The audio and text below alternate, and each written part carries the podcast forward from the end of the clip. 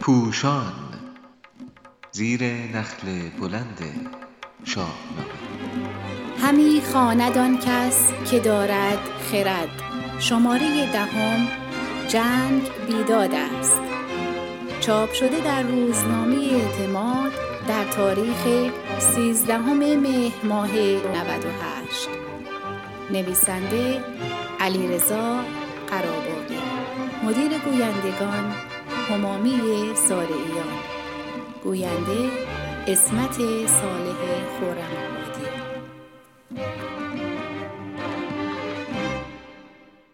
شاهنامه با سه جنگ آغاز می شود که در اندازه های جهان استورهی می توان همه آنها را جنگ جهانی نامید. هر سه جنگ الگوی یکسانی دارند. شاهزاده ای از خودگذشته و صلحجو در بیگناهی کامل کشته می شود. پدرش خیشتنداری می کند و چشم به راه زاده شدن نوده ای می شود که کین پدر را خواهد گرفت. در نخستین جنگ یک سوی جهان همه آدمیان یعنی کیومرس و سیامک و هوشنگ هستند و در سوی دیگر دیوها قرار دارند. جنگ دوم با ریختن خون ایرج به دست برادرانش آغاز می شود و همه جهان که فریدون آن را میان سفرزندش بخش کرده بود در کینخواهی نواده ایرج درگیر می شوند. در جنگ سوم جهان بزرگتر شده است ولی باز هم کیخسرو که نوه کاووس است به خونخواهی پدر خود سیاوش برمیخیزد و ایران روم، توران، چین، هاماوران، مکران و آن سوی آب زره را در می نوردد. تا سرانجام در گرفتن انتقام پیروز می شود و افراسیاب را نابود می کند. فردوسی بزرگ این سه جنگ را هر چند ناگزیر می داند ولی از ریخته شدن خون هیچ انسانی شادمانی نمی کند و بر چیزی به نام جنگ عادلانه مهر تایید نمی‌زند. حکیم توس نشان می دهد که در هر جنگی خون انسانها بر زمین می ریزد. طبیعت آسیب می بیند و روح وحشیگری بر خوی انسانی چیره می شود. این دیدگاه را در کینخواهی ایرج به روشنی می توان دید. در تابلویی که او در بیتهای گوناگون ترسیم می کند چیزی جز چهره زشت جنگ نیست. در این تابلو کشته شدن انسانها را می بینیم. بکشتند از ایشان فزون از شما. همین دود آتش برآمد چقار چنان شد زبس کشته و خسته دشت که پوینده را راه دشوار گشت. فسرده ز خون پنجه بر دست تیغ چکان قطره خون ز تاریک میغ. پی ژنده پیلان به خون اندرون چنان چون ز بیجاده باشد ستون. بسیاری از آنان را کشتند و همه جا را آتش زدند تا اندازه‌ای که دود هوا را قیرگون کرده بود دشت آنچنان از کشته و زخمی پر شده بود که پویندگان به دشواری از آن گذر می کردند. پنجه ها بر دسته شمشیر از خون منجمد شده بود و از ابر سیاهی که با حرکت سواران برپا شده بود خون می چکید. پای فیلهای درشت اندام آنچنان در خون فرو رفته بود که گویی ستونهایی از یاقوت سرخ برپا شده است. در این تابلوی هولناک که از سر و صدای جنگ به گفته فردوسی همی کر شد مردم تیزگوش جای شادمانی را ناله شیپورهای جنگی گرفته است و به جای گل از زمین خون رویده است. یکی بزمگاه است گفتی به جای ز شیپور و نالیدن کرنای بیابان چو دریای خون شد درست تو گفتی که روی زمین لاله رست.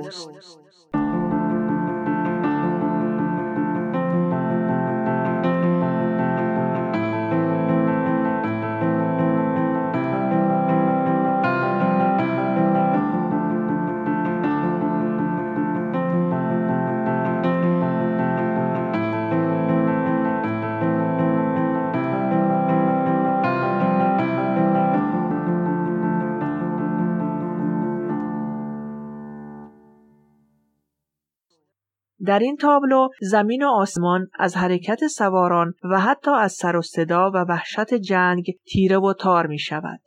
دریا و صحرا آلوده می گردد. طبیعت آسیب می بیند و کشتی جهان به سوی غرق می رود. چنان تیره شد روز روشن زگرد. تو گفتی که خورشید شد لاجورد. زگرد سواران و آوای کوس. هوا قیرگون شد زمین آبنوس. همه روی دریا شده قیرگون همه روی صحرا شده رود خون. هوا را تو گفتی همی برفروخت چو الماس روی زمین را بسوخت. زمین شد به کردار کشتی براب. تو گفتی سوی غرق دارد شتاب. از همه مهمتر بر اثر جنگ خوی حیوانی در انسانها اوج می‌گیرد. هر دو سپاه شعارهایی چون زمین راز خون رود جیهون کنیم و یا همه کوه و هامون پر از خون کنیم سر می‌دهند. و به گفته فردوسی سپه یک سر نعره برداشتند. سنانها به ابر اندر افراشتند. همی چون پلنگان برآویختند همه خاک با خون برآمیختند.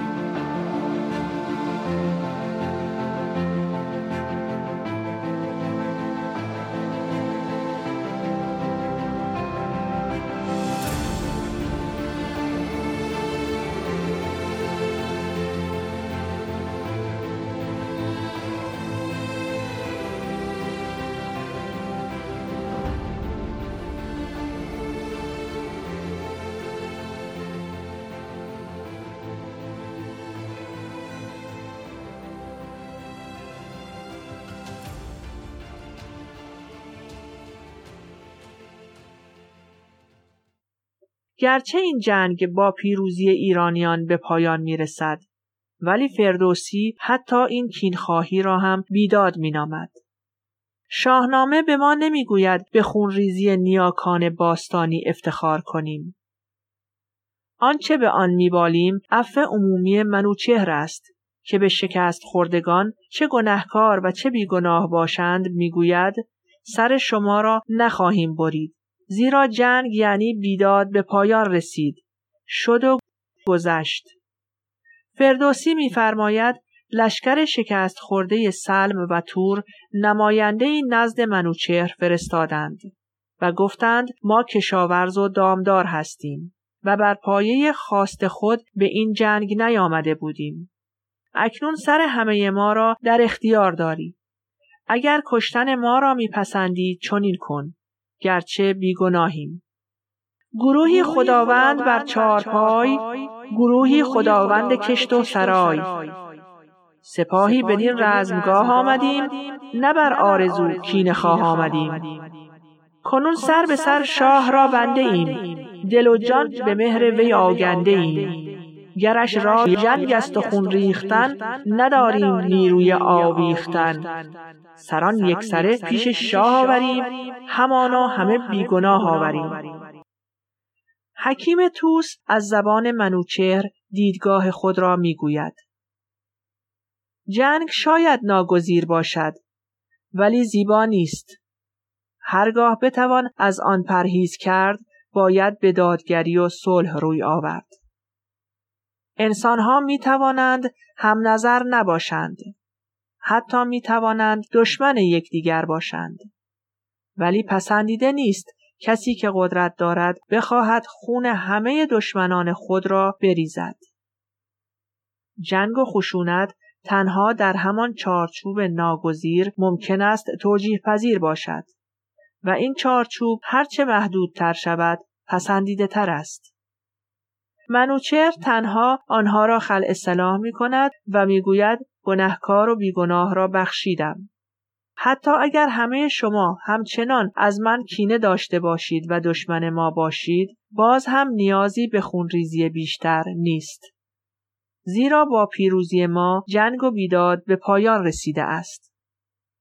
شما گر همه کینه دار منید و گر دوست دارید و یار منید چو پیروزگر دادمان دستگاه گنهکار شد رسته با بیگناه کنون روز داد است بیداد شد سران را سر از کشتن آزاد شد.